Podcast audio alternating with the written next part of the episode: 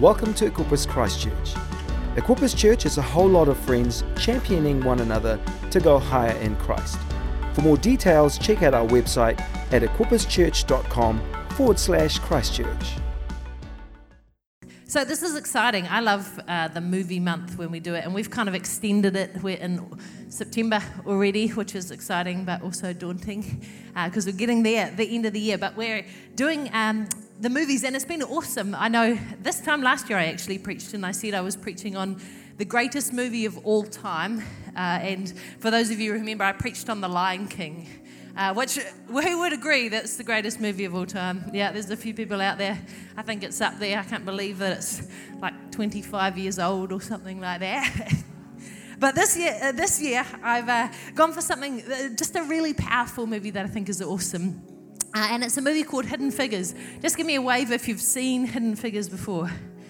Yeah, if you haven't, you're in for a treat, and I'll hope not to spoil it so that uh, you can go go away and watch it. I remember last year someone preached on Frozen because we did kind of a kids one, and uh, Caleb and I, neither of us had seen Frozen, and so you know we went home and we're like, well, we've got to like discover what this movie's actually about and what happens. So after church one Sunday night, we watched Frozen, and uh, yeah, it was you know I don't know if you, you should admit that in public um, without children. We, we, had a child who's just too young and he was in bed, but uh, you know tonight maybe that's you. You go home and watch Hidden Figures. Uh, it's a great movie, and I wanted to kind of start by setting the scene a little bit um, just for you it's this is based on a true story this movie uh, and what happens is is the story really around three women uh, and what they do is they play a, a really key role in uh, the race to the moon, the space race, uh, the race that NASA is involved with, with the Soviet Union. So, just to give you a little bit of background, if you don't know very much, they were racing against Russia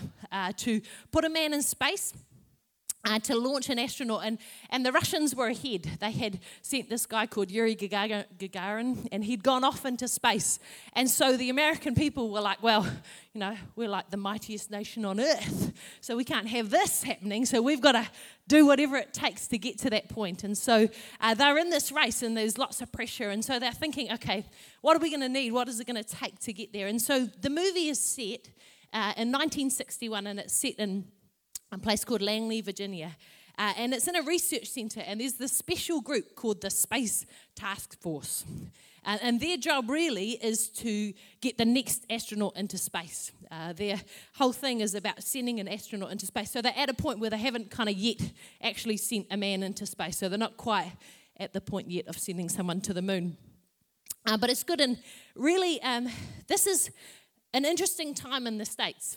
Uh, so, if you know anything about history, the segregation laws that existed in the States were still in place at the start of this movie or when this movie uh, is set. And so, actually, the, you know, there were separate toilets uh, for uh, white Americans and black Americans, there were separate buses, there were uh, separate schools for colored people. and so, this movie takes place right in the center of that. That's the context of what's going on. And so it's pretty incredible. Um, and I, I don't want to spoil it, but if you want an inspirational movie, um, Shelley would agree it's a good movie. Uh, so the, even at NASA, uh, they have separate buildings, they have uh, separate centers for the scientists, the engineers.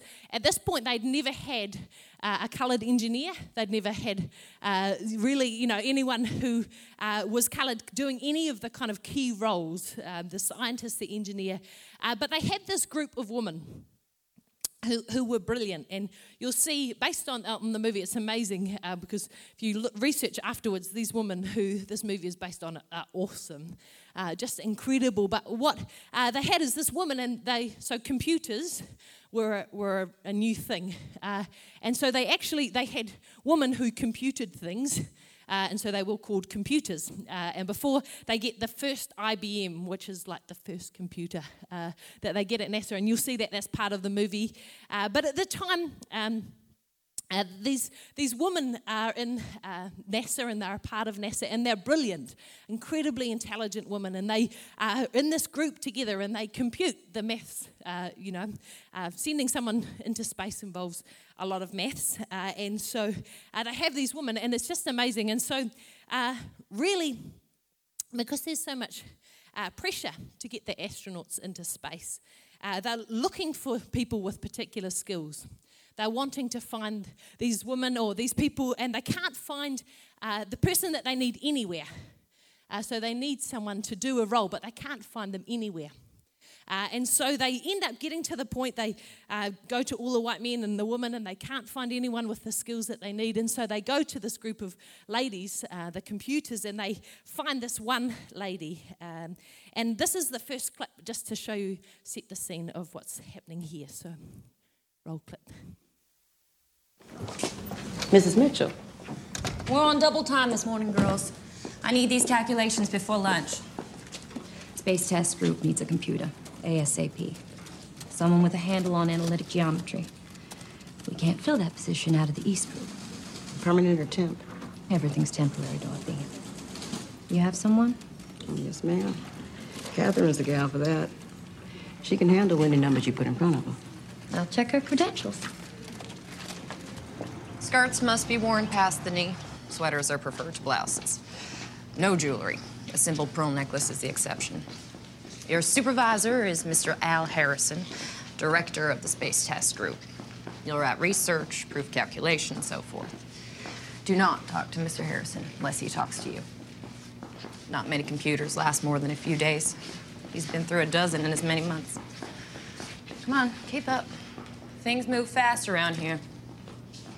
Your clearance. They've never had a colored in here before, Catherine. Don't embarrass me.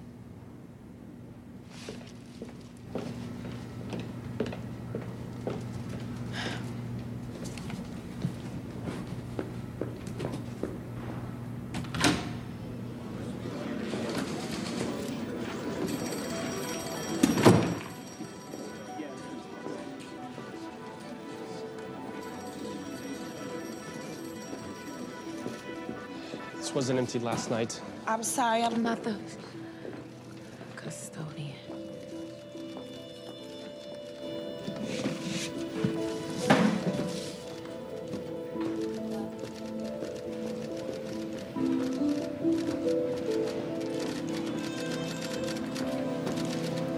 Excuse me, ma'am. Mr. Harrison's computer reported. Take the desk in the back. I'll get you work in a bit. Mr. Harrison won't warm up to you. Don't expect it. Do your work. Keep your head down. Thank you. Go on. Get settled.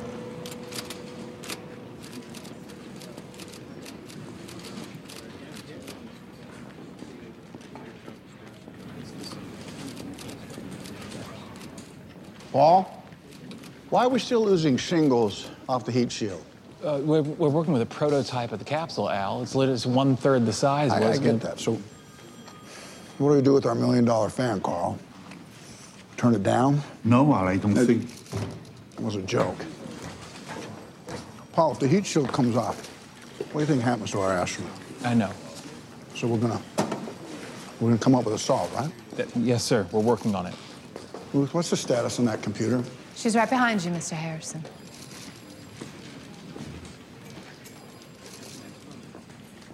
Does she handle analytic geometry?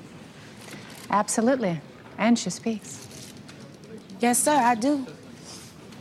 Which one? Both. Geometry and speaking. Ruth, uh, get me the. You think you, uh, you think you can find me the Frenet frame for this data? Using the Gram-Schmidt? Orthogonalization algorithm? Yes, sir. I prefer it over Euclidean coordinates. Okay, good. Good, then I'm gonna need it by the end of the day. Yes.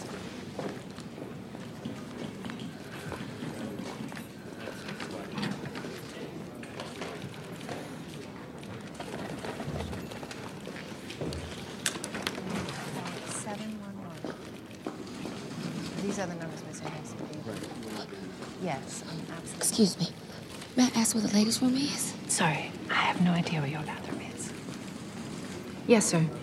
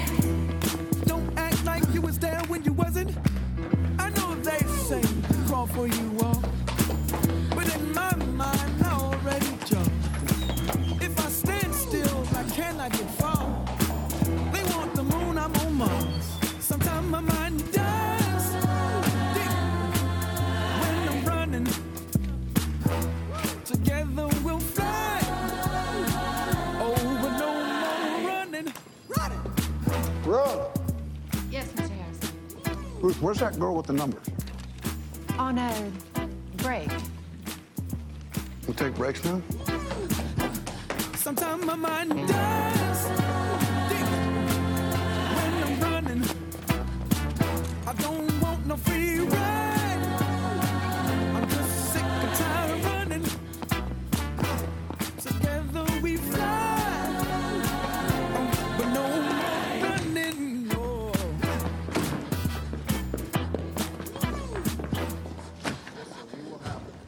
My God, where have you been? Are you finished yet?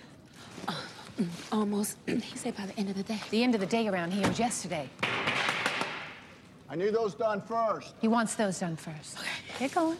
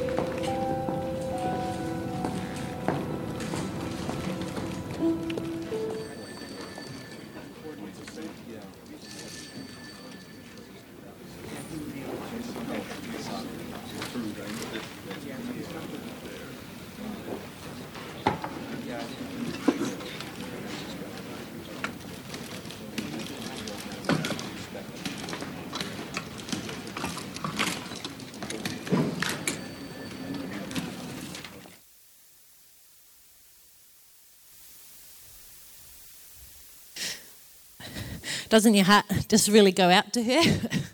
and you think, man, imagine what that kind of situation would be like going to work and, and having that. And this evening, what I wanted to talk to you about was living an overcoming life. Living an overcoming life. Uh, because when you look at that, Catherine's got lots of challenges. There's lots going on in her life. You know, she's dealing with attitudes of people, the condescending attitudes. Uh, that she's dealing with outright prejudice. Uh, people who just, you know, they won't drink from the same coffee pot that she drinks from. Uh, and she's treated like an outcast. And, but what's incredible about her is that somehow she manages to maintain a great attitude. Uh, somehow uh, she maintains this something that she understands that she's a part of something bigger uh, and she can see the purpose in it. And so, even though uh, she comes to work and she suffers uh, prejudice, there's something about what she uh, understands that she's a part of that means that she can maintain a great attitude. And uh, I love that thought because, you know, all of us are going to face challenges. All of us are going to face things uh, that, that just we have to kind of make a decision how we respond to those things. Uh, and, you know, uh, for her, the, the amazing thing is that she knows I'm part of something significant. You know, I may go to work and have all of these things happen, but actually, there's something about my life, something about what I'm doing that's making a difference.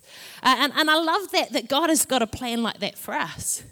You know, that we know for each one of us, God has got a great plan. We know uh, in um, Colossians 3, verse 23, it says, Whatever you do, work at it with all your heart as working for the Lord, not for human masters. And in that early stages of life, God is checking out our attitudes. God's seeing how are we responding? What do we do? Uh, and so, my first point tonight is this your attitude is very powerful. You know, your attitude can change things. It can change things for the better, or it can change things for the worse right? It doesn't necessarily mean that the situation that you're experiencing is altered, but actually how you uh, respond, how you uh, go through that situation, how you uh, are able to overcome uh, is often determined uh, a lot by our attitude. You know, a negative attitude can destroy.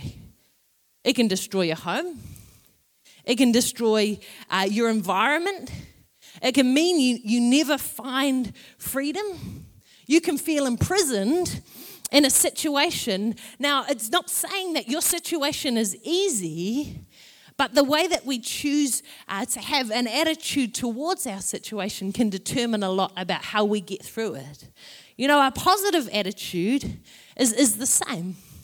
You know, it's amazing. I just read Ernest Shackleton's a book about Ernest Shackleton and uh, the 1915 adventure to the South Pole. If you want a great book to read, it's super exciting. I, I, say read, I actually listened to it. Caleb tells me that's not the same thing. But anyway, it's awesome. 10 hours worth of listening. Great, great decision. But you know, it's an incredible story, and their attitude had a massive amount to play in their survival. And I won't spoil that story for you, but attitudes are powerful. You know, a powerful attitude can allow you to thrive. It can mean that you can endure circumstances uh, that, that just uh, otherwise you'd lose hope. That it can cause you to see the best in a situation, even when, like Catherine, your situation is incredibly difficult. And, and I think God is, is looking to see what kind of attitude are we choosing to have. In Luke 16, verse 10, it says, Whoever can be trusted with very little can also be trusted with much. And whoever is dishonest with very little will also be dishonest with much. Now, often we think about that in terms of resources, but you know, if you think about that in terms of the whole of life, uh, sometimes we think, man, oh, this situation is harder. I feel like I've got all this capacity, but, but I'm not getting opportunities. Oh, God, I, I'm believing maybe God's given you a picture of what your life is going to be like in the future. And, and right now, you're just not seeing that come to pass. You know, you know that there's been awesome things spoken over you, but when you look at your circumstances, right now, it just doesn't feel like that's actually coming to pass. And it's easy to see small things as not worth our time or that they don't matter.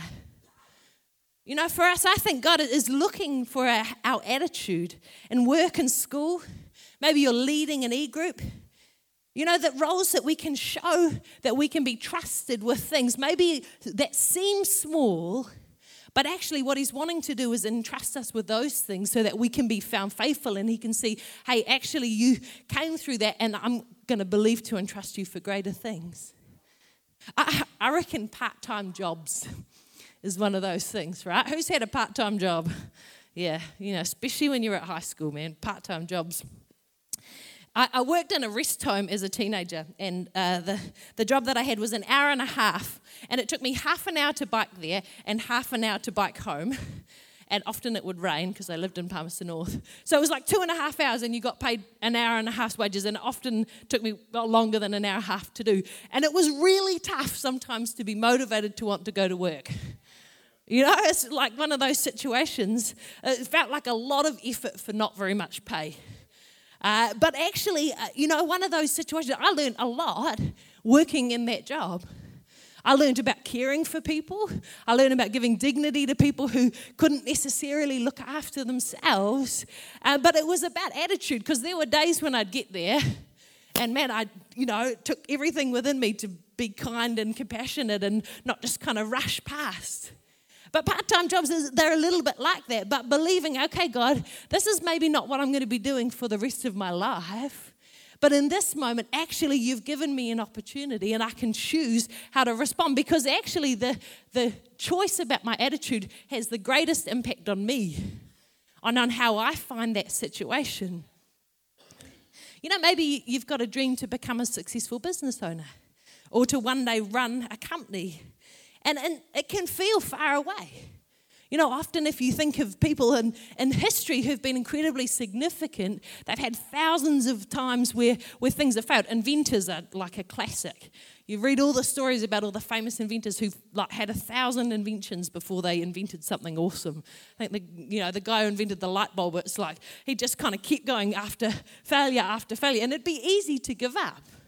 But actually, as we are entrusted uh, with small things, God's saying, okay, how, what are you going to do about that thing? Even if it seems small, uh, having that opportunity to be able to do something with it and to be proven faithful. And God's like, man, if you can do that, then I've got more that I want to entrust with you.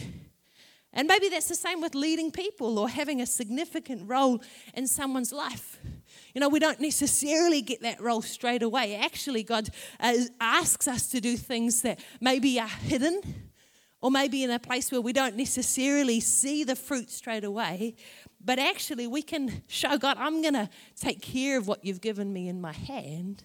And I'm believing that with that, uh, that actually, as I'm committed, as I value the people and the opportunities, that I'll be found faithful and you can entrust me with more. And, and I love that Catherine does it. You know, she chooses a good attitude. And if you watch a little bit more of the movie, we're not going to watch the clips about it, but it's amazing uh, the fact that she just believes, man, I'm part of something significant. There's something exciting going on, and I want to be a part of it. And we can't choose our situation, but we can always choose our attitude. Uh, the second clip we'll watch, and then I'll have a chat after.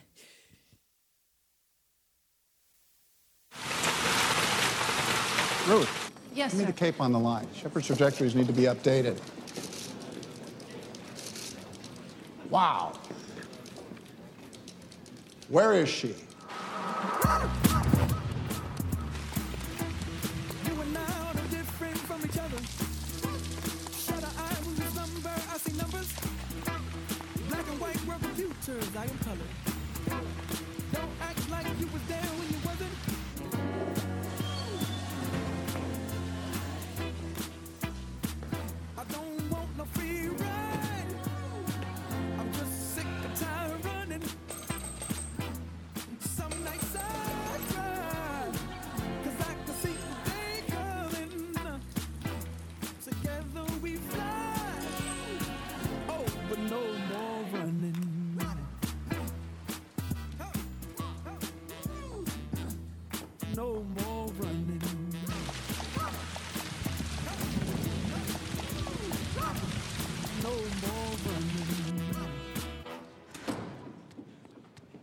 have you been? Everywhere I look, you're not where I need you to be. It's not my imagination. Now, where the hell do you go every day? To the bathroom, sir. To the bathroom. To the damn bathroom. For 40 minutes a day? What are you doing there? We're T minus zero here. I put a lot of faith in you. There's no bathroom for me here. What do you mean there's no bathroom for you here? There is no bathroom. There are no colored bathrooms in this building or any building outside the West Campus, which is half a mile away. Did you know that? I have to walk to Timbuktu just to relieve myself. And I can't use one of the handy bikes. Picture that, Mr. Harrison.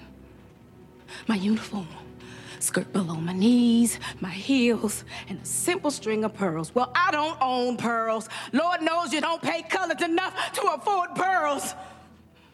And I work like a dog day and night, living off of coffee from a pot none of you want to touch.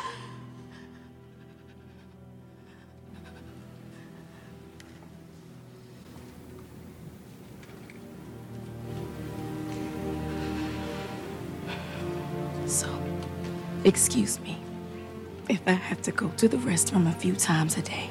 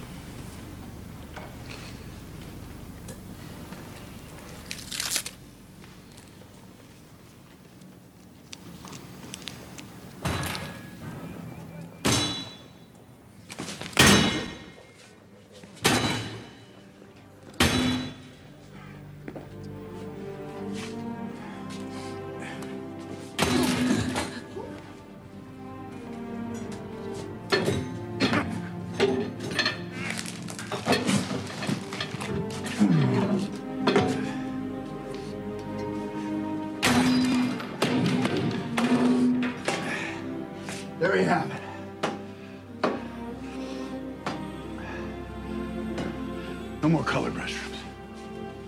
No more white restrooms. Just plain old toilets. Go wherever you damn well please. Preferably closer to your desk.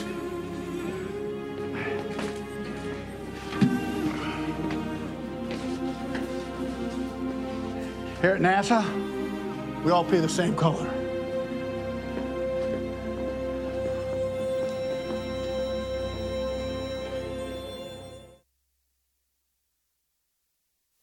I love that line. We all pee the same colour. you know, we see in this clip that Catherine has done all that she can do, but there's just some things that she can't do. She physically can't bring the bathroom closer to herself. But Al, like a champion, Al's awesome. He kind of rises up and he makes the impossible happen. Now, he can't change everything out in Virginia and uh, the surrounding area, but he can make a difference in NASA and for Catherine.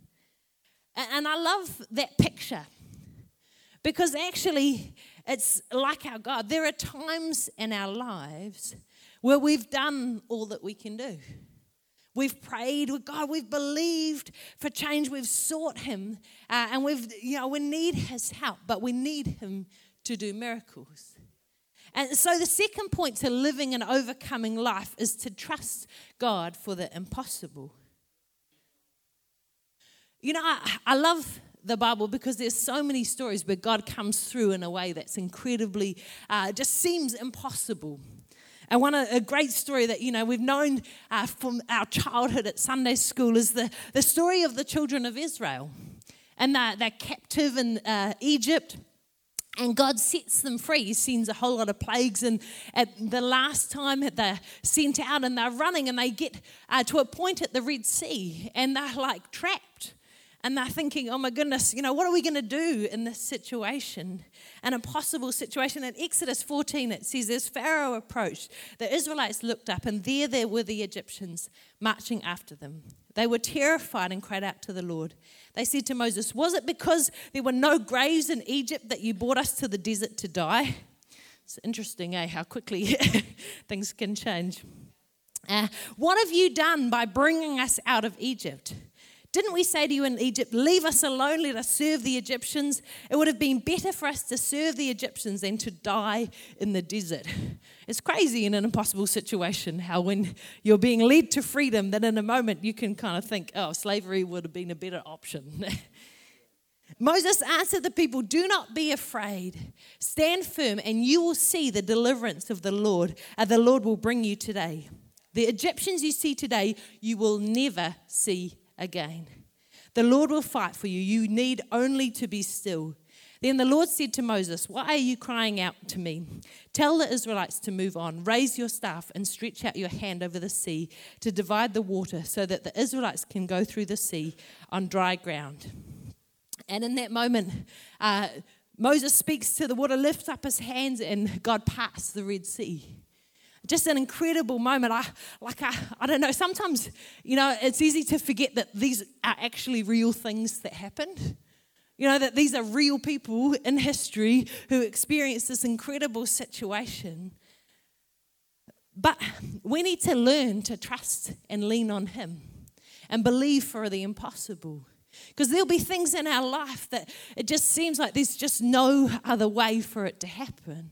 But we serve a God of the impossible. Isaiah 43, verse 19 says, For I am about to do something new. See, I have already begun. Do you not see it? I will make a pathway through the wilderness, I will create rivers in the dry wasteland. That, the thought that you can have a river in a desert seems impossible.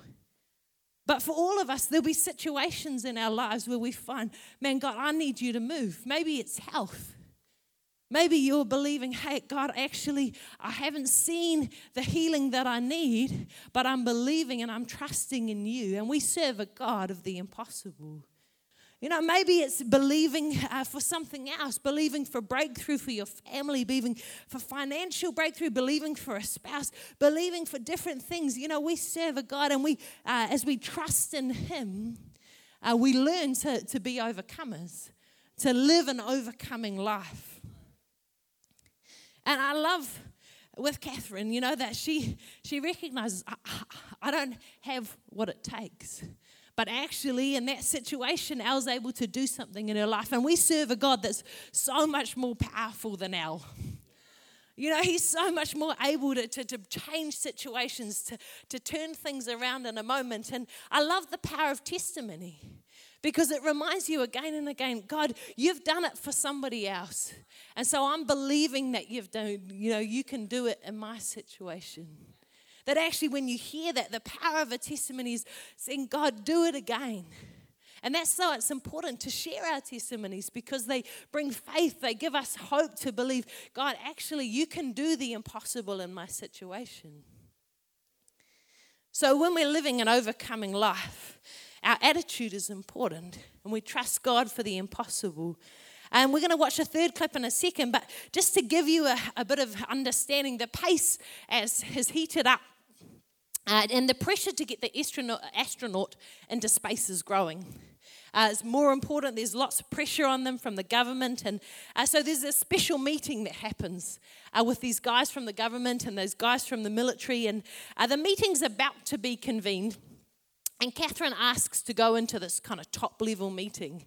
Uh, now, they don't let women in this kind of meeting, and they definitely don't let coloured women in this kind of meeting. And, uh, but she asks, uh, and uh, Al says, right, on this occasion you can come, but you have to keep quiet.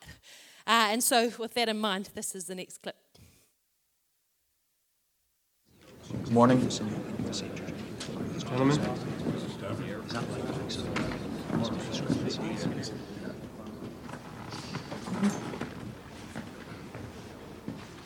This is Katherine Goble with our Trajectory and Launch Window Division. Her work is pertinent to today's proceedings. Come on. Want to get her a chair? We have a confirmed launch window. Get her a chair, please. Yes, sir. We have a confirmed launch window for Friendship 7. Let's discuss a landing zone. The Navy needs a singular landing zone. 20 miles square is what we can service for retrieval. Outside of that, we risk the capsule's recovery. We'd like three possible recovery areas. We can't cover half the damn ocean. With all due respect, our capsule's being altered daily. We're orbiting the Earth at what speed now?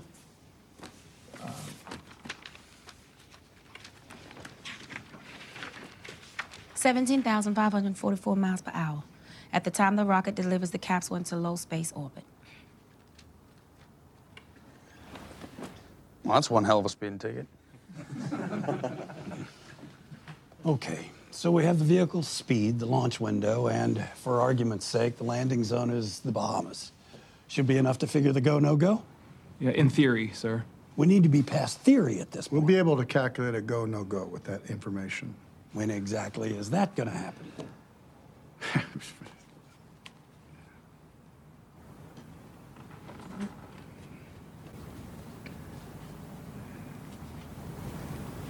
Katherine?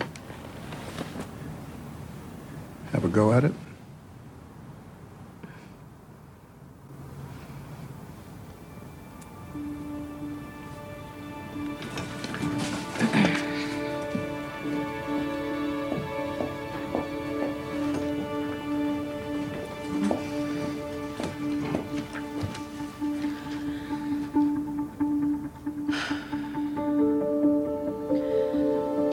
The goal point for re-entry is 2,990 miles from where we want Colonel Glenn to land.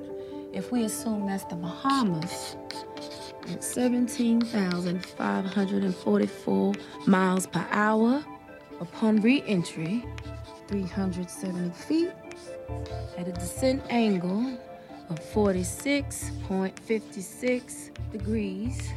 Distance velocity squared, sine gravity squared, sine 32 feet, and the distance would be 20 million 530,372 feet, or 2,990 miles, or 46. 0.33 degrees. Okay, So that puts your landing zone at 5.0667 degrees north, 77.3333 degrees west, which is here. Right here. Give or take 20 square miles.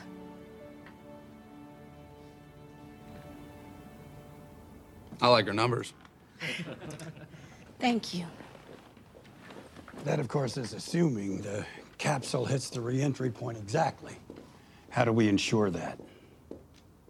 Well, that's the math we don't have yet, gentlemen. We're working on it. Katherine?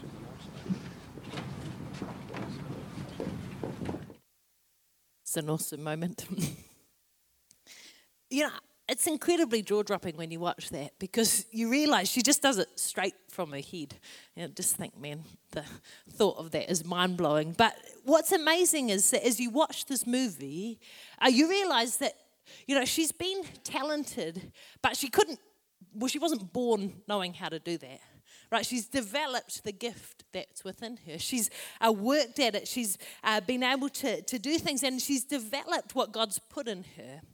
And for us to live an overcoming life, it's to honor the gift that God has put in each one of us. Now, it'd be pretty awesome if someone that this was the gift that God had given you, you know, being able to do maths like that in your head.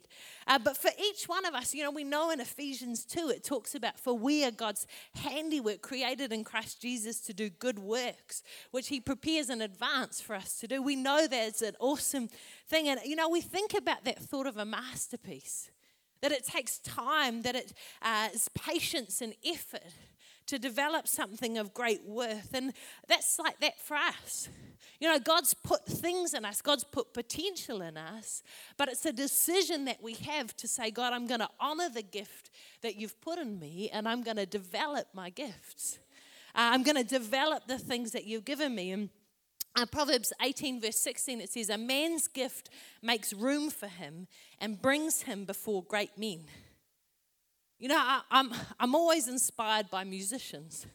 Uh, because music is definitely not a talent or a gift that I have been uh, blessed with.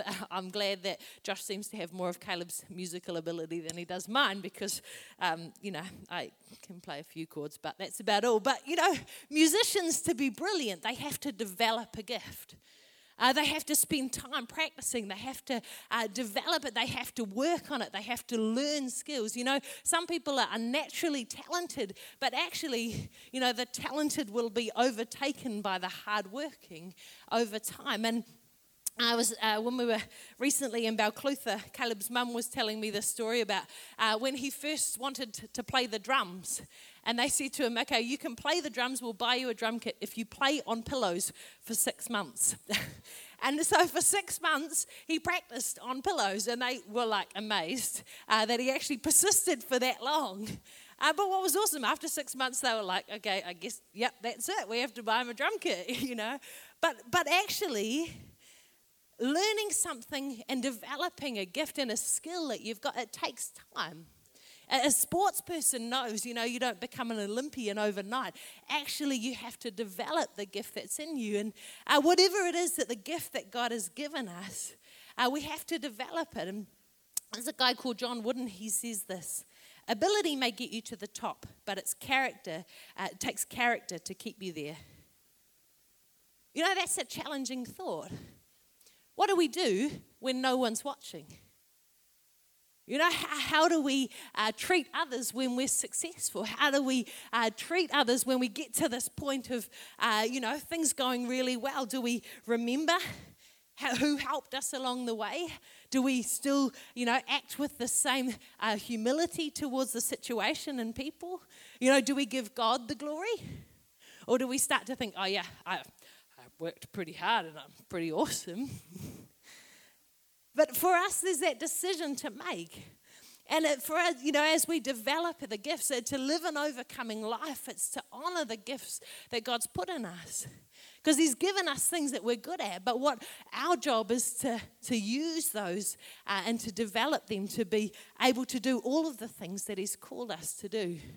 I was recently talking to a gentleman who's a granddad, and he was saying, You know, I think potential is one of those things in life that's really challenging. You know, the thing with potential is that when you're young, potential is a really great thing to have. Uh, but when you get to, to be old, if, if, you've still just got a whole lot of potential, uh, then it's a, not a great situation, right? Because actually, potential is awesome, but it's what you do with that potential uh, that sees your gift developed. And for Katherine, you know, she had math skill.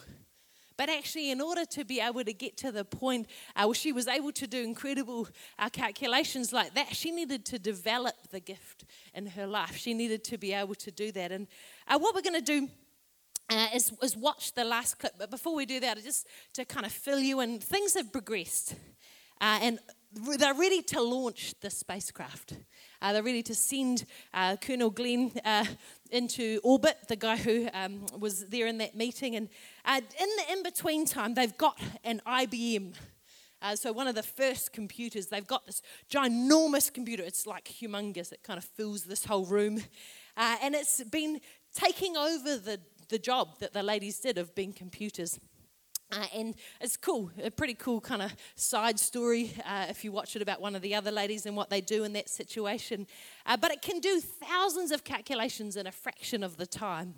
Uh, and it's really it's taking uh, away the job from the ladies and so katherine isn't needed anymore uh, so we'll see she's been sent back to the room with the other ladies and she's working with them but the, the day of the launch is coming uh, and the coordinates that IBM has created are different from the day before. And so they start to panic. Uh, but we'll watch what happens. And Colonel John Glenn will be the first American to orbit the Earth. As you can see, there are thousands of people here today to witness this historic event. Paul, something's off here. These landing coordinates don't match yesterday's. The, the, the IBM just ran them. Well, then the IBM's wrong yesterday. Right? The damn thing's wrong today. Paul, am I right? It appears so. The IBM's been spot on up to this point, John, but we'll run it again, see what it comes up with. Look, I'm gonna be honest with you, Al. When I fly, I fly the machine. And right now, it seems like this machine's flying me. We're on the same page, John. Our guys are on it. Let's get the girl to check the numbers. The girl? Yes, sir. You mean Katherine? Yes, sir. The smart one. I mean, she says they're good. I'm ready to go. All right, we'll get into it. Roger. Sam, go find Katherine Goble. She needs to verify Glenn's go, no go, or we're staying on the ground. Yes, sir.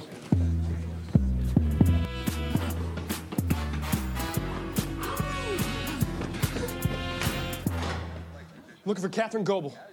It's Katherine Johnson now. They need you to verify these coordinates.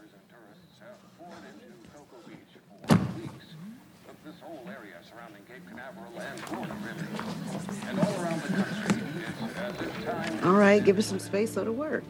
After years of waiting and months of delay, Colonel Glenn is finally ready for that space flight that we've been waiting for with so much anticipation. Could indicate a hesitancy on NASA's behalf, but let us say without reservation that the safety of Colonel John Glenn is paramount to the mission and to the nation itself. No, sir, we're still a go. Yes, sir. That's it. What the devil are you doing? Are you taking a break?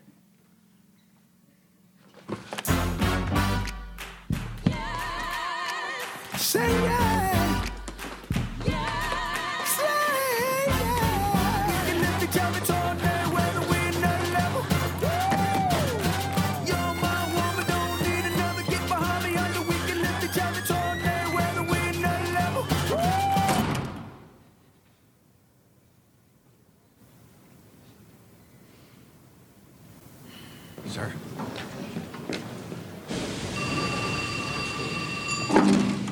Sir. Pad 14.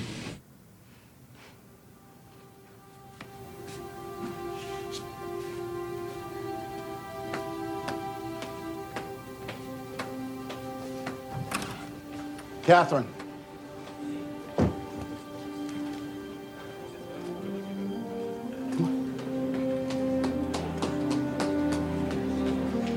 Sir, we've got pad 14 on the box. All right, let me in there. This is Langley. We have the coordinates confirmed. Stand by, Langley.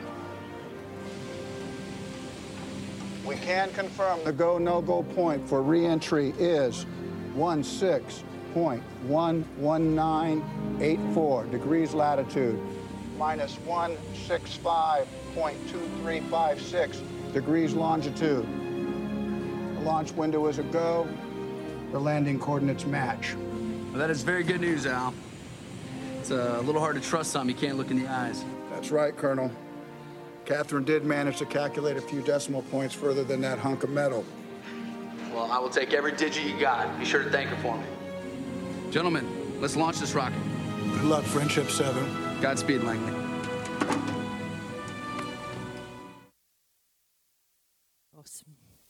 I won't tell you what happens because I reserved the ending. It's a bit exciting, so uh, you may want to watch it afterwards. But I love, I love that picture. You know, there's that moment where the door is slammed in her face, and and I think, you know, sometimes in life it can feel like that for us. It's not a nice feeling.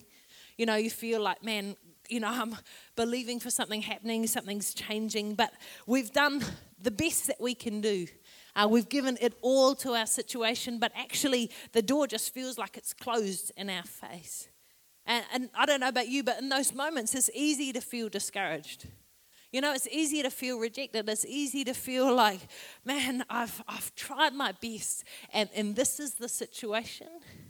But actually, uh, it's an incredibly tender moment when, when Al comes, the big man, he comes and he opens the door and, and he welcomes her in. And in Romans 8, 31 to 37, I kind of summarized it a bit. It says this If God is on our side, can anyone be against us? Can anything separate us from the love of Christ? Can trouble, suffering, and hard times, or hunger and nakedness, or danger and death? No, in all these things, we are more than conquerors through Him who loved us. You know, living an overcoming life, we have to believe and know that God is for us. Because actually, this picture is, is really a picture of the way that God brings us in. You know, that actually we don't have clearance. We don't have what it takes to be able to come into relationship with Him, but He opens the door and He gives us clearance. He gives us the ability to come into relationship. Now, you know, there's lots of different ways. First, He opens the door through salvation.